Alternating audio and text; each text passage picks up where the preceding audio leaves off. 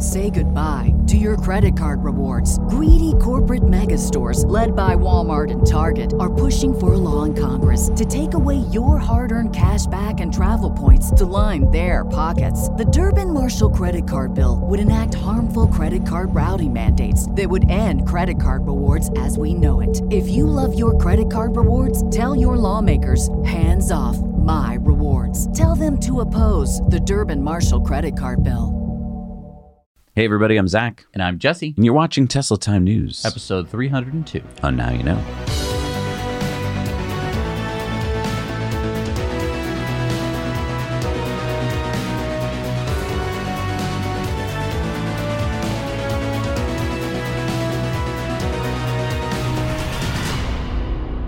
We're brought to you by our amazing Patreon patrons. Help support us bring you independent news every week by heading over to patreon.com/nowyouknow. There's really cool perks. You should check them out. All right, Elon tweeted out, congratulations to Giga Berlin team on making over 1,000 cars in a week. Congratulations, Giga Berlin team. This is really exciting news because for those of you who haven't been paying attention, we have two new gigafactories in the world. See, I did the German too. Giga Berlin and Giga Texas. Yeah. I know, 1,000 Model Ys a week. Yeah. So last fall, Elon said that Tesla was aiming to have Tesla insurance available in most states by the end of 2022. Well, now we can add another state to the list. Yeah, Tesla insurance is now live in 9 states. Tesla insurance has now gone live in Nevada. I'm looking at the list here, and I don't see California, but I know that Tesla offers insurance in California. Tesla does offer insurance in California, but not with premiums based on real-time driving data. What's that one again? Okay, so you see in 8 states now, if you sign up for Tesla insurance, every time you drive your Tesla, your car scores you based on a bunch of things like acceleration and follow distance and forward collision warnings. How safely you drive then determines next month's auto insurance premium. And basically, California doesn't allow for this yet. Right. And so Tesla just has to kind of set a premium, kind of like every insurance company does there. But in these other states, they can actually keep adjusting it so that good drivers actually save money. Okay, this is good news. I mean, Tesla insurance is available in 9 states, and we hear that Tesla has filed for permits in Florida, New Jersey, and Maryland. But Nevada doesn't have that many Teslas, does it? Well, not really. I mean, even though EV sales have gone up 133% in Nevada in the past 2 years, there still were only 17,162 EVs registered last year. But look, the rate that we're seeing Tesla insurance open in new states is going well. And I think this is another one of those areas that financial analysts miss when valuing the company. Yeah, fast forward a few years when Tesla has the highest auto insurance margins and some of the lowest premiums in a majority of states. And it's going to become a bigger and bigger part of Tesla's revenue stream. So now Tesla has added superchargers in Denmark, Finland, Germany, Luxembourg, and Switzerland to the list of countries with superchargers available to non-Tesla EVs in Europe. This is part of Tesla's pilot program of what Tesla is now claiming is the largest public 150 kilowatt plus fast charging network in Europe. So here's a list of the countries in Europe where you can plug non-Tesla EVs into. But I want to make it clear, it's not every supercharger in these 13 countries that's available to non-Tesla EVs,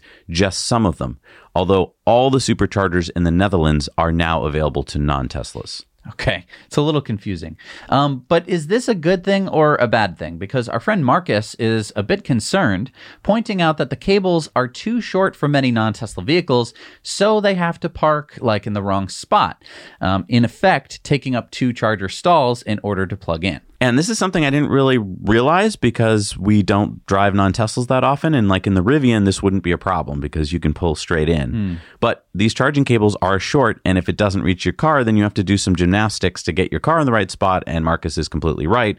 It kind of halves the number of spots available. On top of which, cars that don't charge that fast mean they have to sit there longer. Right. And presumably this is why Tesla is doing their pilot program to see what kind of a problem this could end up being. I hope that Tesla has some way of seeing that some chargers are blocked because their own data that they could get from the charger wouldn't tell them this. Right. It would just say like, the charger is full except for 1 spot. That's great. And it's like, that's because you have a car parked in the wrong spot. And Tesla is expected to open their North American supercharger network up to non-Tesla EVs as well, which will be more complicated since they will have to retrofit the stalls with the new CCS cables. And this isn't too out of the ordinary for people who have been paying attention. Tesla did the exact same thing in Europe, except with type 2 CCS cables. People care that there's a difference between the two. But basically, they just had two cables running out of each supercharger, right. And then you could plug either the Model 3, which had the newer CCS plug, or your old Tesla Model S's into the same supercharger. Yeah, we have a Patreon poll coming up asking whether you think this is a good idea or a bad idea. Hey, and if you'd like to help us out, could you please hit the like button? It really makes a difference.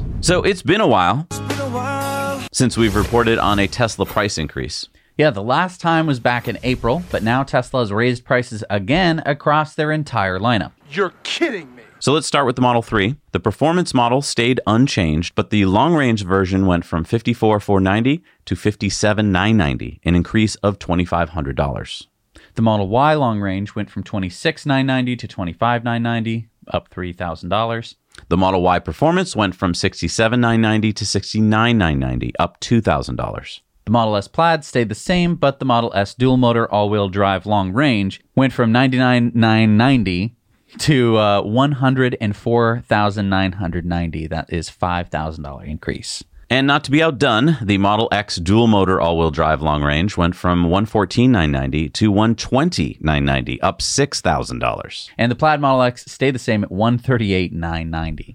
So estimated delivery dates are long. I mean, the Model 3 you can get September through December, but the Model Y, for instance, is about a year out. So I think Tesla is anticipating rising supply costs, as they have no way of knowing exactly what the cost will be for many parts and materials that far out. But this does show that demand is super high. Look, I want to see as many people as possible driving EVs, and I hate to see these prices go up, but it is supply and demand. Yeah, hopefully as the two latest gigafactories start to ramp up, it'll bring down costs. But honestly, unless oil prices come down sharply, I don't see that happening anytime soon. Yeah, I mean, gas prices have been taking a toll, I think, on people's budgets. I think it takes a few weeks for people to realize, like, oh my gosh, I went to the pump and I spent over $100 or $80. I've never spent that much in my whole life to fuel up my car. And now people are really starting to do the math and going like, well, I want to get an EV.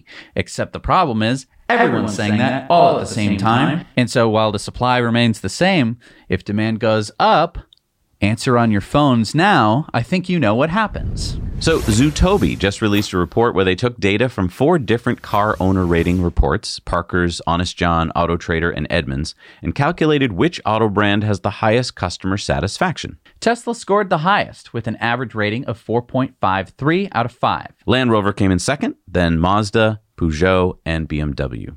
In terms of the models, Model 3 was first, followed by the Volvo XC40, the Ford Puma, and the BMW 3 Series in the 10 spot. So again, nothing surprising here, but I think a lot of people have forgotten that Tesla does continue to make customers happy. We talk a lot on the show about things that are like the minutia of like service, like there's a story coming up about that. And so you might get the impression that like, oh, it's just terrible, people aren't liking their Teslas. But on average, you can see here that most people love them. So more on the story that just won't seem to go away. NHTSA's latest driver assist crash report, titled Safety Performance of Advanced Vehicle Technologies, has just come out. So what's in this report? So basically, NHTSA, the National Highway Traffic Safety Administration, last June told more than 100 automakers and automated vehicle tech companies to submit all crashes involving vehicles with driver assist features to NHTSA. NHTSA then compiled the data of almost 400 crashes between July of 2021 and May 15th of this year. Tesla, of course, had the highest number of crashes, 273, because Tesla had the highest number of cars with driver assist features on the road, about 830,000 Teslas. So here's the chart of crashes with a level 2 system. As you can see, Tesla has the most, followed by Honda with 90, which, by the way, had 6 million cars on the road. Now, 6 people were killed and 5 people were seriously injured. NHTSA also released this chart showing the number of reported crashes with level 3 through level 5 systems. Now, Tesla's FSD beta system must be considered level 3 because there is one Tesla crash reported here. I think it's the one we've seen where the driver hit a cone. Remember that one on YouTube? As you can see, Waymo has the most crashes in a level 3 through 5 system with 52 crashes. And we get this map here of level 3 through 5 crashes by state. Obviously, Waymo's in California, so that is the most crashy state. So what are we talking about here? Because so far, we've gotten some numbers. They don't put them into a percentage. No, they just... This is the problem. The news has grabbed this, and as you can see by these headlines here, they've created these misleading headlines because, yes, I guess the numbers say that Tesla has the most crashes, so they just lead with these headlines. But what really burns my boat is that politicians, many of whom apparently don't know anything about this and obviously have someone pulling their strings, decide to chime in, like our old pal Senator Ed Markey from the Commonwealth of Massachusetts. Don't know much about chemistry, don't know much toxicology, don't know what's ammonium nitrate, except it's easy to detonate. But I do know that IST was used to increase our security. What a much safer world this could be. Don't know much about gasoline. He said, there has been a never-ending parade of reports of Teslas on automated systems rolling through stop signs or braking for no reason and crashing into parked emergency vehicles. As today's data suggests, this contempt for auto safety laws has real-world consequences. And he's urging NHTSA to take enforcement action. Please, somebody, tell me why Senator Ed Markey has nothing better to focus his attention on than outdated information about Teslas not being safe. Senator Markey, do your homework. These are the safest cars on the road, not only when they get into an accident, but also in avoiding accidents. And this is where this report is really misleading. There's a lot of context, and it's useful to have data. But if you're going to ignore a whole bunch of other data, which is all the other cars on the road that don't have safety systems, and you're only going to look at the ones that have some form of driver assist system, of which there are many different types, and Tesla has maybe one of the most useful ones, so maybe it's going to be used the most often, which means that when you have 800,000 cars on the road, maybe they're going to get into a few fender benders with that system activated just because people like to have it on. And this is why I hate this whole union debate that we're having. I think that Senator Markey and many others are influenced by unions, which hate Tesla, and so they look for any reason they can, including this data, which doesn't mean anything. And in fact, Eva Fox tweeted out a pretty important tweet. She said, Tesla cars using driver assist systems are significantly less likely to crash than Waymo, Transdev, or GM's Cruise, according to NHTSA's data. Although the regulator's data only shows the number of accidents, such a conclusion is obvious with a little digging. And I want to put up this chart here from I Cannot Enough,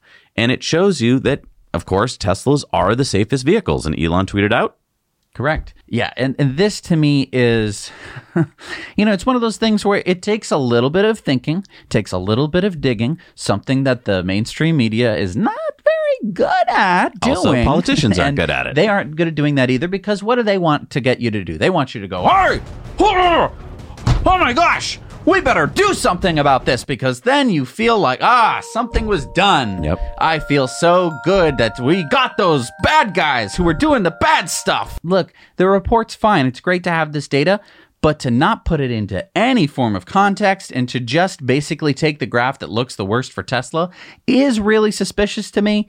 You could be saying, Jesse, you're an idiot. It's because Teslas are the least safe. They're no, you can do the math. It's not true, because you're ignoring all of the cars that don't have safety systems, and we're talking about millions of accidents a year. Sony, Honda, Sonda, Honey, Sony, Honda, Sony, Honda. What are you doing?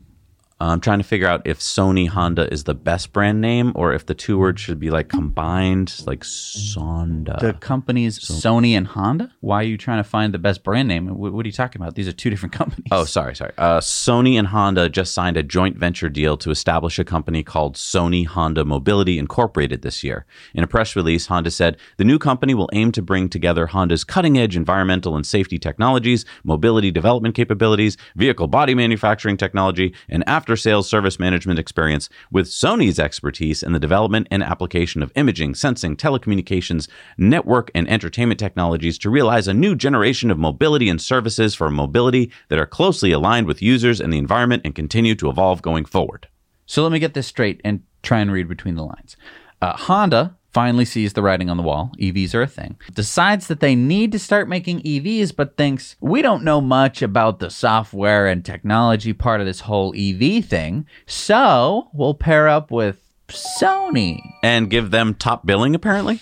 I mean, Sony has been showing off their Vision S EV concept at the last 3 CES shows. I don't think it was drivable. I think it was just a plastic model. And last February, Sony's CFO said, we will not start making batteries or vehicles ourselves. And they started looking for partners. So I guess Honda finally took the bait. And let's just keep in mind that Honda has been so slow to adopt EVs. Last I heard, their new CEO, Toshihiro Mibe, said that Honda will make all new models electric by 2030, but only in China. Their first mass market EV, the Prologue EV, won't come to the US till 2024 and will basically be built on GM's Ultium platform by GM. So it's basically a GM vehicle. All right. And what does the Prologue look like again? Oh, yeah. I got a picture of it right here. What do you know? Is it invisible? Yeah, maybe. It's cloaking technology from Sony. Well, no, it's not from Sony. That's from Honda. Right, right. Okay, so this Sony-Honda partnership, a lot of people are excited about it because they're going to think, I'm going to get a PlayStation in my EV. Sure. And I am, first of all for that. That sounds awesome. Yeah. Ever since I saw that on Pimp My Ride, I was like, that has got to be a thing. Now I have a car that kind of does that. But anyway. This is kind of proof positive what we've been talking about, that the big automakers are going to go under. And what did we say would happen first? They would first start partnering or merging. This is what Honda is doing, right? They're a huge auto manufacturer. Why are they merging with Sony? Because they have no clue how to make an EV, is my opinion. So they've been partnering with GM. Now they're going to partner with Sony. They're pushing this off years. And I think by the time we see anything, it might be too late. And partnering with Sony sounds really, really good. Yeah. Sony, Honda, yay! It's like a soft serve ice cream with the vanilla and the chocolate. But wow. What does Sony really bring to the table? I mean, they don't know much about autonomous EVs. They know about cameras. They know about PlayStations. But like, why does that fit well into making EVs? Wow. I think it's software. Because if you go along with this line of thinking, you might think, okay, well, you know, Honda makes great cars. They'd never made an EV, but who cares? And Sony has got software engineers who made like the PlayStation. I see how this could work if you didn't look too deeply into it and you just use words like software and technology, but right? Like these don't work in real... Software and technology. Okay. Whatever. Yeah. Good luck. Sonda. Good luck, Sonda. Speaking of companies that may need to merge to make it, let's talk about Lucid and Rivian. In a recent interview with Tesla owners Silicon Valley, Elon Musk said this. Unless something changes significantly with Rivian and Lucid, they will both go bankrupt. They're tracking to bankruptcy. They may not say like that is currently, like if this were an airplane, they're going like that. So if something happens to go, it's change. Okay, but currently, the intersection with doom. Intersection with doom. That is the name of my new band. Intersection with doom. I mean, he said that unless they cut their costs dramatically, they are in deep trouble. And yeah, I mean, look, Elon knows this stuff firsthand, okay? We're going to be talking a lot more about other quotes from this important interview on Patreon bonus story, so check that out. But basically, he's saying something he's learned the hard way. If you can't get your costs down immediately and start making money on the cars that you sell, you've just backed yourself into the corner of doom. I think that's a great way to put it for both Lucid and Rivian. They both have great first cars, but they're very expensive. They're not making any money on those cars, and you can only sell those to a very small number of people. Right. But hey, let us know what you think in the comments down below. So you remember Starbase? Oh yeah, haven't heard too much news coming out of there recently though. Yeah, well that's because SpaceX hasn't been able to launch anything until the FAA finished their impact report, which has taken over 12 months to complete. Oh no, I remember there were all sorts of delays. They must have found something really bad. So the FAA has issued a mitigated finding of no significant impact for Boca Chica Starbase. Oh, that sounds bad. Wait, no, that sounds good. Yeah, so the FAA has basically found that Starbase has little to no impact on the local environment, but they do have to do a couple things. Okay. Quarterly beach and highway cleanups. Great. Okay. Construct at least one highway wildlife crossing. Nice. Great. Construct a wildlife viewing platform along Highway 4. Nice. Complete and maintain traffic control fencing demarcating the boundaries of the TPWD land along said public highway. Okay. $5,000 a year to enhance the Texas Parks and Wildlife Department's fishing tackle loaner program. Oh, so if you're a Texas fisherman, you get some free loaner gear to go fishing? I guess so. Okay. They also have to prepare a history report on any events and activities of the Mexican War and Civil War that took place in all affected areas of historical importance. I'm sorry. I think you're reading from the wrong. They don't have to. Why would they have to do a history report? They have to fund the development of 5 signs explaining the history and significance of those areas. Yeah. And then they have to replicate and install the missing stars and wreaths on the Palmetto Pilings historical marker. Hang on. I think the last few things you must have read off the wrong article, because those have to do with history, not wildlife. Why? What is it? What do you mean? It's an environmental impact report. Why do they have to write a book report? I mean, is this like, what can we make them do? Oh, I know. They'll have to write a history report. That'll slow them down. In conclusion, as you can see, the Battle of Palomito Ranch is considered by some as the final battle of the conclusion of the American Civil War. Good job, Jesse. So first of all, this took 12 months. Look, this report that the FAA filed took 12 months to write. There were delays. I was expecting them to say I would like to thank the FAA. Thank you, FAA, for slowing down our best chance to cement our lead in space by a whole year. That was good. Good on you, FAA. Oh, and Scott Manley said it pretty well. He said, so will you be adopting an ocelot, Elon? Elon said, I'm told that no ocelots have been seen in Boca Chica area for over 40 years. We have many motion-activated cameras around Starbase, thousands of clips of coyotes, dogs, and cats, but no ocelots. Yeah, so part of what the FAA was worried about, and rightly so, you got to worry about the wildlife, but they said ocelots was something that could be hurt by the Starbase. But if there's no evidence that ocelots have been there for the past 40 years, why would you need to track them? Yeah. It's pretty weird that this study took 12 months with so many delays that had no, they weren't we need to delay because one of our researchers fell and broke their leg. They didn't have any reason why they needed to delay this to 12 freaking months. I know. Really frustrating. Look, really if we don't suspicious. Get off this planet and it's your fault, FAA, we're going to be mad. So Ford has issued a directive to all its dealerships to stop selling the Ford Mach-E. Oh, crap. Did they run out of them? No, it's even worse. There is a problem with all Mach-E's produced at Quatreton factory between May 27th, 2020, which is pretty much when they started, and May 24th, 2022. So what's the problem? Ford said this, in the affected vehicles, it is possible that the high voltage battery main contactors may overheat, which can result in an open contactor or a welding condition. Should the contactors weld closed while driving, a powertrain malfunction warning light will be illuminated on the next drive cycle, along with a no start condition. If the contactors open while driving, a powertrain malfunction warning light will be illuminated. The vehicle will display "Stop safely now" in the instrument panel cluster, and the vehicle will experience an immediate loss of motive power. The vehicle will coast to a stop, and all 12-volt systems, including power brakes and steering, will remain functional. Whoa. So what's a contactor again, and why would it weld? Okay, so if you've ever turned on a light switch and you hear that clicking sound, that is a small contactor, little contactor to turn on the lights. In a EV, you have probably a 400-volt battery or something really big with a lot of power that needs to go through it. And so you have a contactor, which basically makes an electrical connection. Okay, it's and a then switch. Can disconnect it. It's a big switch. Okay. And so Ford, when they made the Mach-E, for some reason, put in a contactor that will maybe burn out. It's either going to weld together and stay stuck, which means that you can't turn off your car. I mean, you can put it in park and you could walk away from it, but it's still going to be powered up, ready to go. Wait, that's dangerous if you need to work on the car. Which, if there's a problem with the main contactor, maybe you need to do some work on.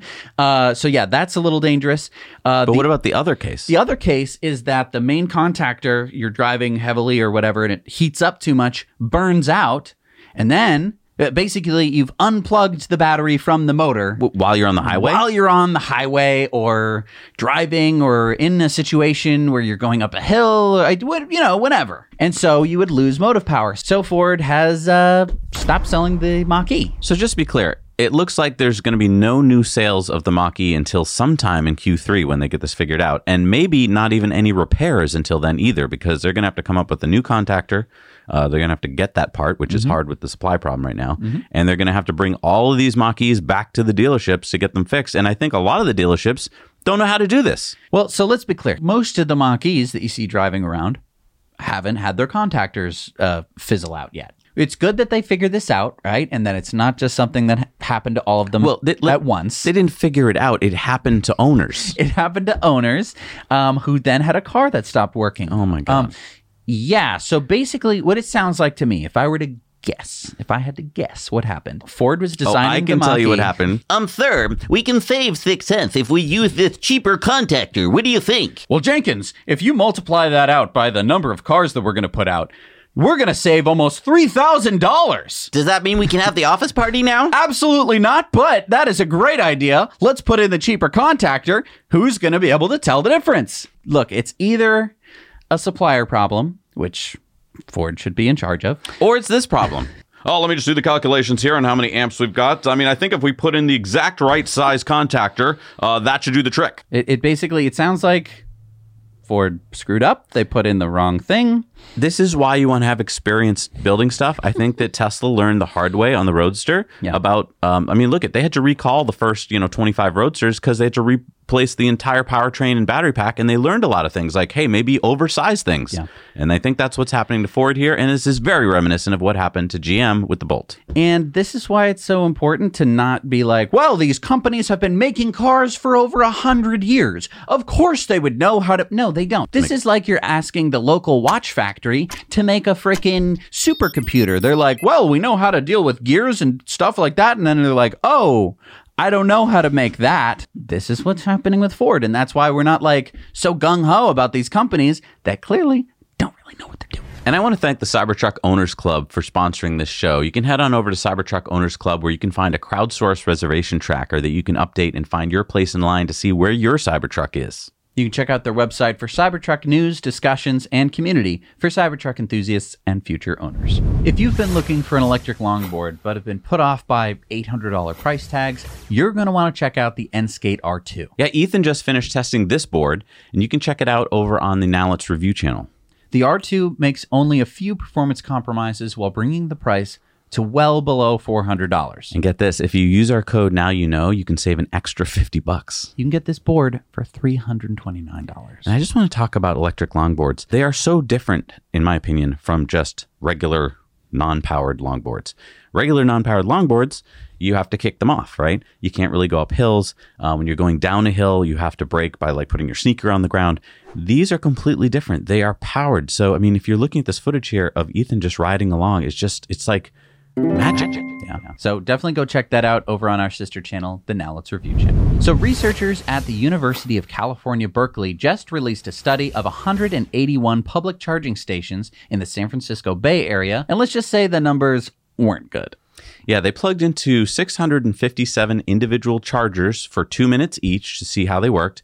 And this was back in February and March of this year. And here's what they found. Overall, 72.5% of the chargers were functional. The cable was too short to reach the EV inlet for 4.9% of the chargers. Causes of the 22.7 non-functioning ones were unresponsive or unavailable screens, payment system failures, charge initiation failures, network failures, or broken connectors. A random evaluation of 10% of the chargers approximately 8 days after the first evaluation demonstrated no overall change in functionality. Basically, if something was broken once, it was broken again. This level of functionality appears to conflict with the 95 to 98% uptime reported by the EV service providers who operate these charging stations. And by the way, we were talking about CCS, fast charging stations. This did not include Tesla superchargers. Right. So bottom line, this study shows that in the San Francisco Bay Area with CCS fast charging, 27.5% of the time, or about 3 times out of 10, no charge for you. The study also surveyed Tesla drivers, and only 4% of Tesla owners reported a major difficulty with a closed supercharger. So John Volker, a contributing editor at Car and Driver, said, public charging stations' reliability is a problem because they have little incentive to keep them working. It's a big land grab right now, so they're focusing on that. They're not making money yet, though they hope to soon.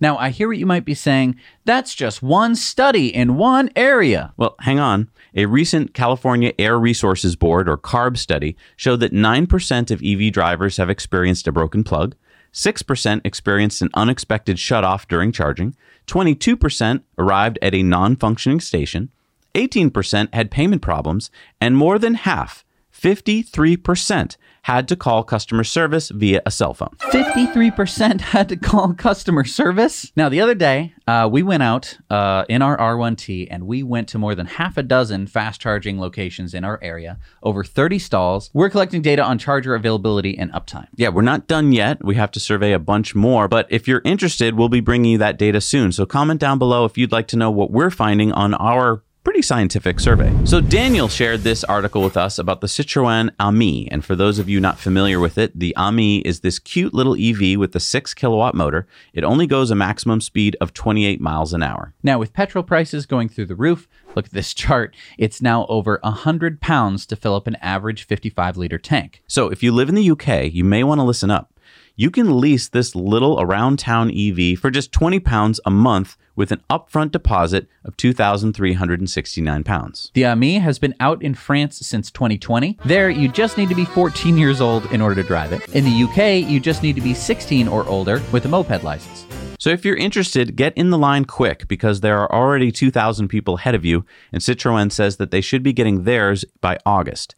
The Ami only takes 3 hours to charge from a regular household socket, and it has 46 miles or 74 kilometers of range. You could also just buy one for £7,695. Sales of EVs in the UK have risen 70% in the past year, now accounting for 1 in every 6 new cars sold. So Lilium, the Munich, Germany-based electric VTOL startup company, just demonstrated what they said is the world's first main wing transition for an all-electric aircraft. So what you're seeing here is the Phoenix 2, Lilium's 5th-generation all-electric vertical takeoff and landing aircraft, achieving main wing transition at the end of May. This is the first time a full-size electric jet aircraft has ever made the transition from hover to wing-borne flight. Matthias Miner, Phoenix chief engineer and co-founder of Lilium, said, "Main wing transition is a huge step forward on our path to launch, and it validates our flight's dynamics model." Lilium's vision is to allow passengers to fly from, say, Manhattan to Philadelphia for about $200 in a little over an hour, compared to a train or taxi, which would take about 2 hours. Now, the train would cost a bit less, but the taxi would cost a whole lot more.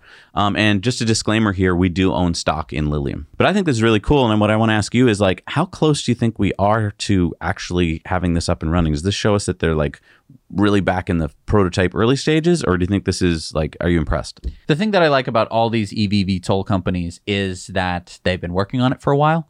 I think that a lot of the bugs and kinks kind of get worked out.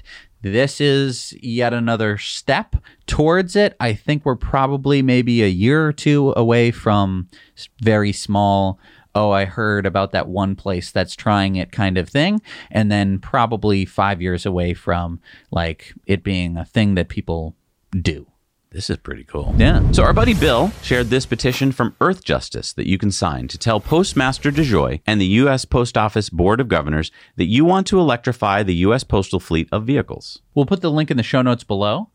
And it only took me 20 seconds to fill out, so really doesn't take a lot of time. Yeah, look, we heard from our friend Mike Tidwell of the Chesapeake Climate Action Network that it's so important that people in government hear from you. This is one of the ways to do it. A petition strengthens Earth Justice when they can tell the USPS that this many people signed the petition. Yeah, so go do it. And if you want to share some of the stories that you see in this show, but you don't want to share the whole 1 hour thing, we have a clips channel. So you can head over there and share all these stories in little bite-sized clips. Don't forget to subscribe. Now let's turn to Shanghai, but not Giga Shanghai.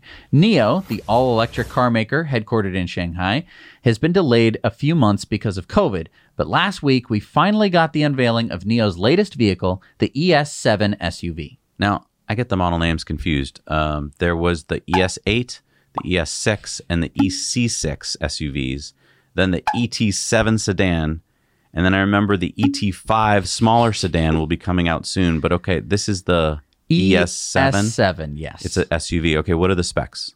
Goes 0 to 100 kilometers an hour. That's 0 to 60 in 3.9 seconds. So their quickest SUV. The CLTC range, which of course is rosy, is 300 miles. That's off of the 75 kilowatt hour standard range battery.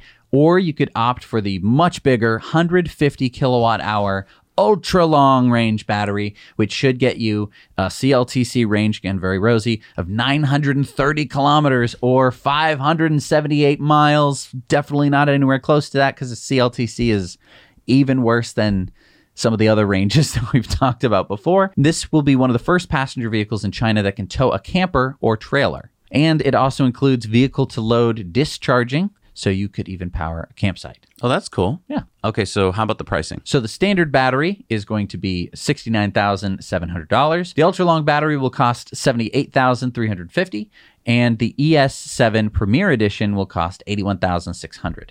Now, do you have to buy it with a battery? No. Customers who choose battery as a service will start at $51,800, and then you're going to pay some subscription model for the battery. Now, I noticed it was designed for AD, so designed for autonomous driving. Can it drive autonomously? Well, it has 4 NVIDIA Orin X computers, and I believe it can drive hands-free on certain highways, but I'm not sure that it's ever going to be able to do fully autonomous driving. That's a lot of computers. That's a lot of power. That's a very thirsty beast. A lot of watts. Yes. Pre-orders for the ES7 are now available on the Neo app, and deliveries in China are expected to start August 28th. No word on pre-order or deliveries for Europe yet. Now, is the trailer tow hitch appealing for Chinese consumers, or is it aimed at European consumers? I mean, comment below what your thoughts are. Because, I mean, in their promo marketing materials here, it's weird. They keep cutting between Chinese and European looking people, and it's like, is this a new thing in China to tow something like that? I don't know. Let us know. I don't know. I don't live in China. So LA-based electric boat company ARC announced last week that they have opened sales for their all-electric ARC 1, or what they are calling the most powerful electric watercraft commercially available. Now, we just interviewed the CEO of another electric boat company called Candela in Sweden, and they lift their boats out of the water to get better efficiency. But it appears ARC does it the old-fashioned way, just with more horsepower. Yeah, the 24-foot ARC seats 12 people and uses a 500 horsepower, that's 372 kilowatt electric motor, to get the ARC 1 up to speeds of 40 miles an hour, that's 34 knots or 64 kilometers an hour. And the battery is massive too, 3 times a Model Y battery pack, or 220 kilowatt hours, weighing over 3,000 pounds for 3 to 5 hours of runtime. Now, it can recharge using DC fast charging if your marina has one to get to 80% in 40 minutes. And I know what you're going to ask. Right. Even though if you have to ask. Yeah, how much does it cost? It's $300,000. But it's a boat. I mean, boats cost a lot of money. And this is a very, very cool boat. Fast boat. Yeah. Yeah. Okay. This report just came out of Bloomberg Intelligence called Global Battery Electric Vehicles Race to the Top. In it, they claim that Volkswagen will overtake Tesla in 2024, making more battery electric vehicles. So as you can see, the Tesla in orange, Volkswagen in white. So there you have it. I guess we've been wrong all along. See you later, folks. Look at this graph. Look at this graph. Quite conclusively proves that we don't know what we're talking about. Hang on. I actually read it. And it's not worth the virtual paper it's written on, in my opinion. But if you'd like to see more of me having a heart attack, you can head on over to Patreon and join us on our Investor Club. And we'll be covering a few reasons why I think Bloomberg is wrong on this week's Investor Club bonus story. All right, it's time for Into the Future, sponsored by our friends at Henson Shaving. Henson is the Tesla of shavers. And you might be saying, why would I say that? Well, it's just like Elon says. So you can sell high margin parts, replacement parts, for the existing fleet. And you can sell your new cars at effectively zero margin. It's like a razors and blades thing. Yeah. So you sell the razor for zero margin, and you sell the blades at high margin. But I'm confused. Elon is talking about the typical store-bought razor that you either throw out after a few shaves or have to replace the expensive razor cartridge. With Henson, you buy a one-time, beautifully crafted shaver that will last a lifetime and then replace the very inexpensive but high-quality blades that are recyclable. Okay, I get it now. So that's why Henson is the Tesla of shavers. We need to get a Henson shaver into Elon's hands. It looks like he needs a good shave. So the next time you need to plug in your car, call Ziggy. Do you need me to plug in your car, man? No, not... Hey, man! Do you need a charge? Not that Ziggy. Although that would be funny. This Ziggy. What's that, man? It's an autonomous charging robot that you reserve with an app. It rolls over to a parking space to hold it for you. And then when you get there, it rolls to the back of your car, you plug in, and it charges you up with its onboard battery. It's made by Box Clever. That's pretty far out, man. But hang on, man, like, is it from the future? Well, you're right, Ziggy. It is from the future. They haven't started making them yet. Personally, I don't think this is going to be economically feasible. It's only level 2 charging speeds, and that's a lot of cost to build for an autonomous robot. Also, I feel like it has a couple more major flaws. I mean, number one, it looks so tall that it looks like it could fall over. It's like a crush hazard, man. Right, Ziggy, it is. And number 2, when stationed at the rear of your vehicle, if something goes wrong... How you gonna leave your parking spot? Exactly. It's supposed to come in 2023 to San Francisco and Brooklyn. We'll have to wait and see, man. All right, it's time for Going Green, sponsored by EcoWare, and a happy belated Father's Day. And hey, fathers out there, if that tie or the socks you got for Father's Day weren't exactly what you were hoping for, head on over to EcoWare and check out the dozens and dozens of cool Tesla, SpaceX, Boring Company designs on so many products, from t-shirts to hats and mugs and phone cases to pet apparel. And we carbon offset your entire purchase from the production, shipping, and life cycle, and we plant multiple trees for every order. And then we help cap methane spewing abandoned oil wells with the Well Done Foundation, making your purchase carbon negative. Start positive conversations today with carbon negative products at EcoWare. All right, so another way to do charging, Ziggy, is on the outskirts of Stockholm, Sweden, is a town called Hagastaden. And in this town, they are building a new 18,000 square meter parking garage called Norra Stationsparken. And in this parking garage, you know, do you remember that game around the campfire where it starts off in the dark woods, there was a dark house? No, I'm not following you at all.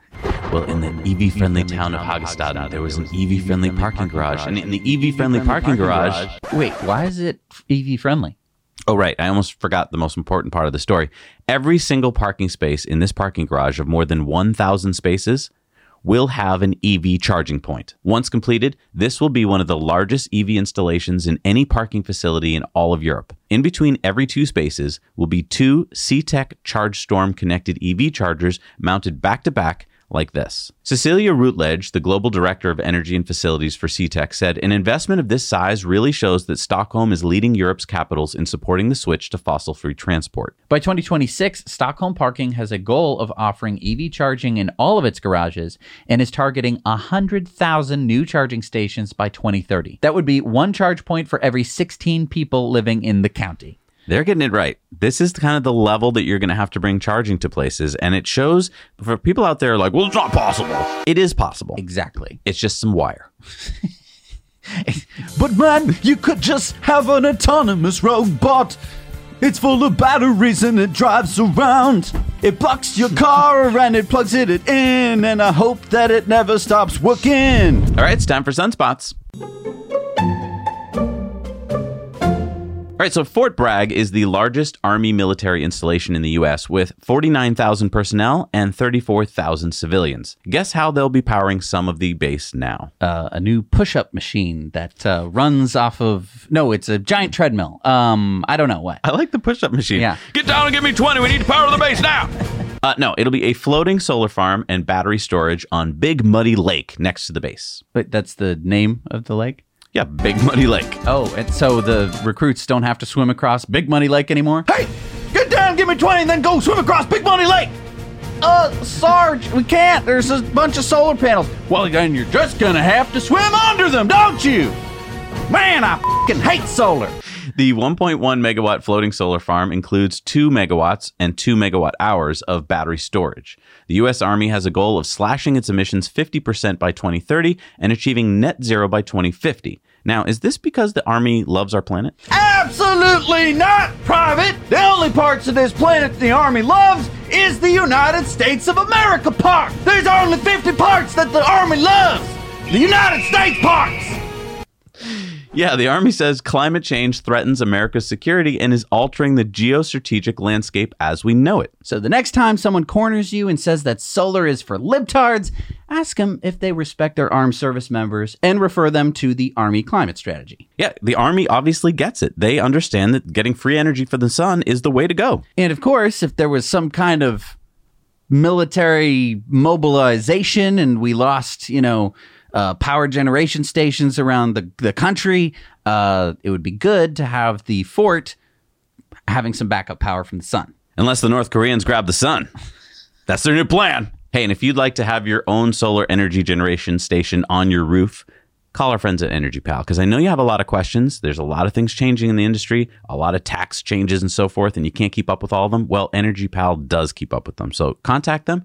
It's free. Let them know that Zach and Jesse sent you. We'll put the link down below. All right, it's time for our video contributor stories. And remember, we need your stories. So send those to us 2 minutes or less. Shoot them in landscape with good audio, no music, and send them to hello@nowyouknowchannel.com. What do we got this week?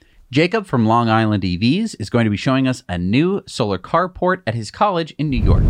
Hi, Zach and Jesse. My name is Jacob, and I am here in Farmingdale, New York, at Farmingdale State College, looking at the solar carport that was installed for students here. I want to tell you all about it. This uses a system by Selectra Renewables and Solar Liberty. There are 384, 250 odd watts of panels up there, 384 panels, and last I checked, this produces a total of 94 kilowatts of solar energy, which helps offset the power consumption of all these chargers here. So it's a really great benefit for students and for the community in general. All right, I'm gonna go ahead and charge my car now, since I just got here for class. So they give you these little cards here to activate the stations. Authorizing. All right, turns orange. And there we go. Thanks for checking it out, and now you know. Wow, 94 kilowatts of solar that has already saved over $90,000. Wow. Thank you, Jacob, for showing us that. All right, it's time for our Patreon bonus stories. We got a lot of stories this week, and we got a lot of Investor Club bonus stories this week. So head on over to Patreon, support us, and we'll help support you, hopefully with some good information you're not going to find anywhere else.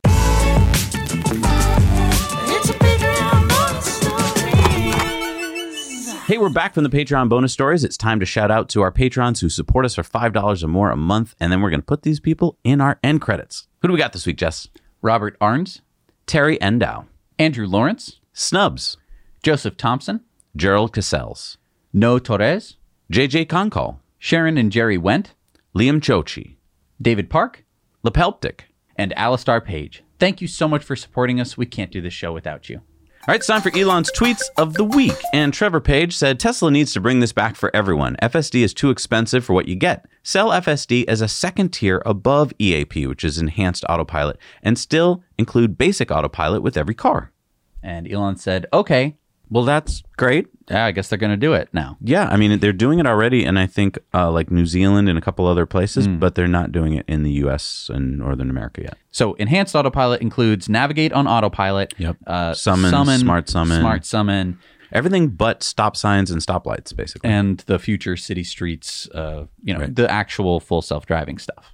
Black Model 3 tweeted out, Model S Plaid just set another quarter mile record. This time it did it in 8.8 seconds for the quarter mile and 161.3 miles an hour.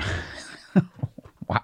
And Elon said, nice. Clean Technica tweeted out that California reached 100% renewable electricity. Well, hang on. It was 99.9% on May 2nd. So don't get so excited. Elon said, good progress. Ray for Tesla tweeted out this video. Apparently one car is better than the other. Don't try that at home or in the flood. And Elon gave the thumbs up. Tesla owner Silicon Valley said, any dates on the orbital launch for the Starship? Trying to make it out with the family if possible. Elon said there will probably be several launch countdowns before we pass all the abort triggers. Hopefully first countdown is next month. Nice. Yeah. So we're looking at July.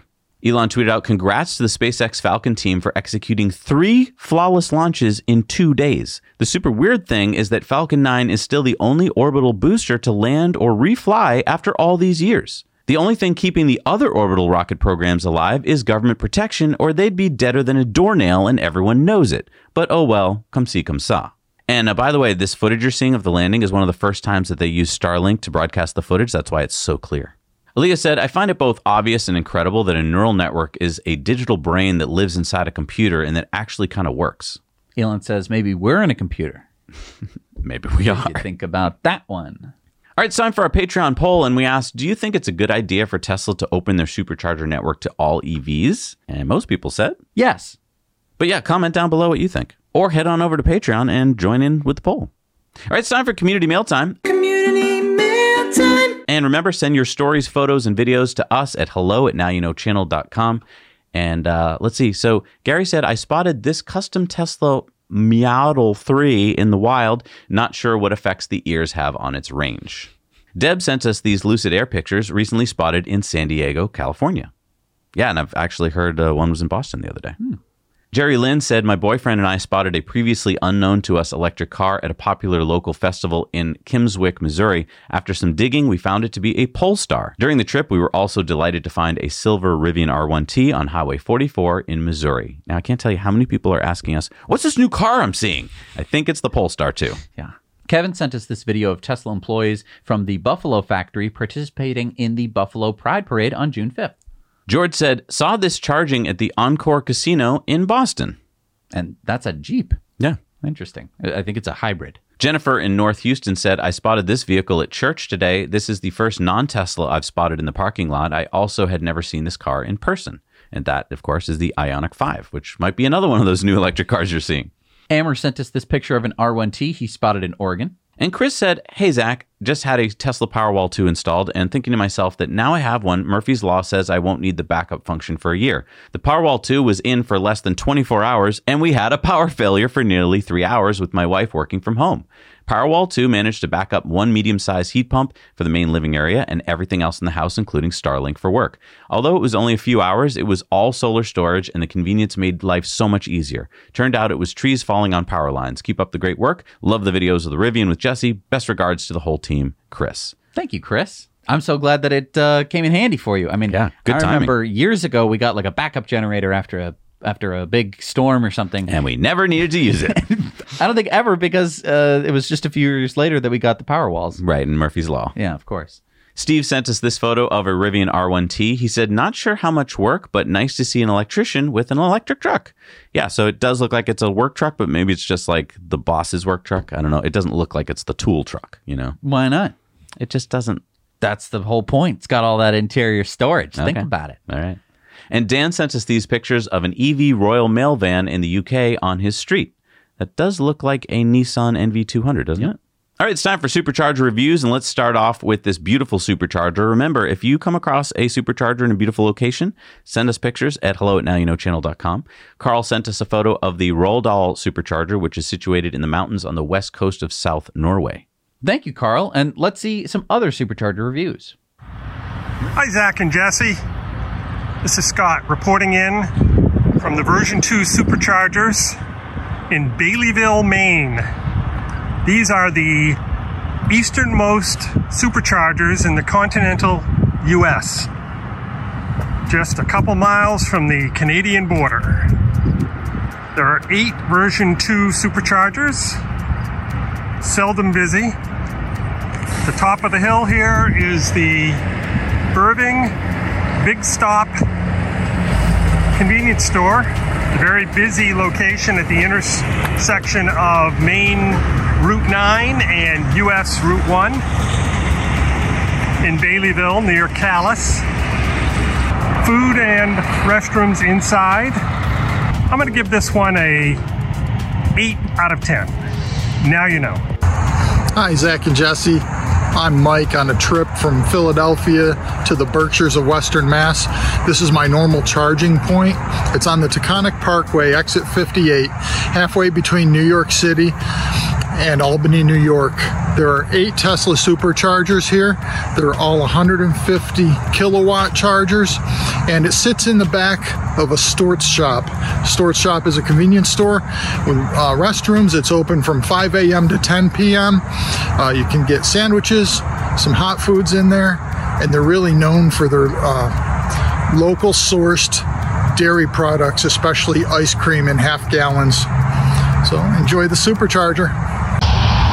Hey there, it's Zach and Jesse, and Now You Know fans, Selma Teacher 7 here, and I'm doing a quick review of the Tesla Supercharger station right here in Traver off of Highway 99. It's really nice because it's so close to the highway. As you're doing your long trips, you just get off, and there are 16 stalls, as you can see here, and they're at the 250 kilowatt. There are very great amenities next door, such as a restaurant, and there's even a little place for you to see some lambs and goats.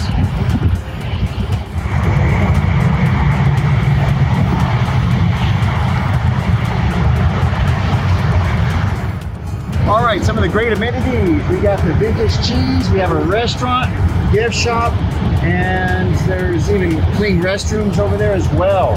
So many great amenities here that you can do while you're filling up.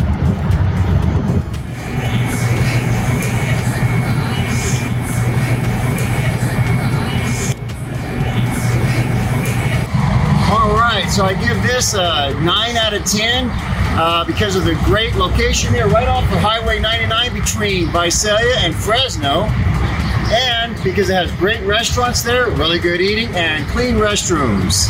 All righty, thank you all very much. Bye-bye.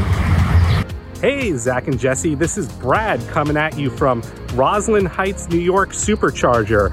This is Long Island, New York, and you are looking at the 8-stall 250 kilowatt supercharger. A very popular area. It said it was full on our drive over here, but some spots opened up on our way over. It seems that people are being very respectful of other people waiting and just topping up before they go home or out to the Hamptons for the weekend. And looking around here, really, really nice, well-lit parking lot. Very clean. You can see we have a Barry's Fitness right behind us there. So if you want to go and get a 5-10 minute workout in while you're charging, you can go for it. And there's a chopped salad shop. So if you want something healthy after your quick 5 to 10 minute workout, you can get that salad. There's an Ore Washers, which will be opening up. Really great delicatessen, and some other fine eateries and lots of little places that you can stop by and across the street while you're topping up your car. We currently got the Model X tapped into the grid right here, doing a quick top off, and then we're going to be out for the rest of the evening. So just wanted to share once again the Roslyn Heights 8-stall 250 kilowatt charger in Long Island, New York. And this is bold. I know this is bold, guys, but I'm going to go ahead and I'm going to give this a 10 out of 10. I know. But look at this parking lot, look at the amenities, and nothing bad to say about this. Take care. Remember, you can put those up on our website at nowyouknowchannel.com.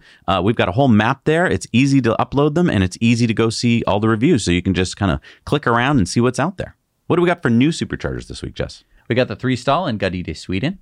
We got the 6-stall in Chiayi, Budai, Taiwan. We got the 6-stall in Gwangju at Cheongdan in South Korea. We got the 6-stall in Seoul in Time Stream, South Korea. The 12-stall in Orlando at Millenia Plaza Way, Florida.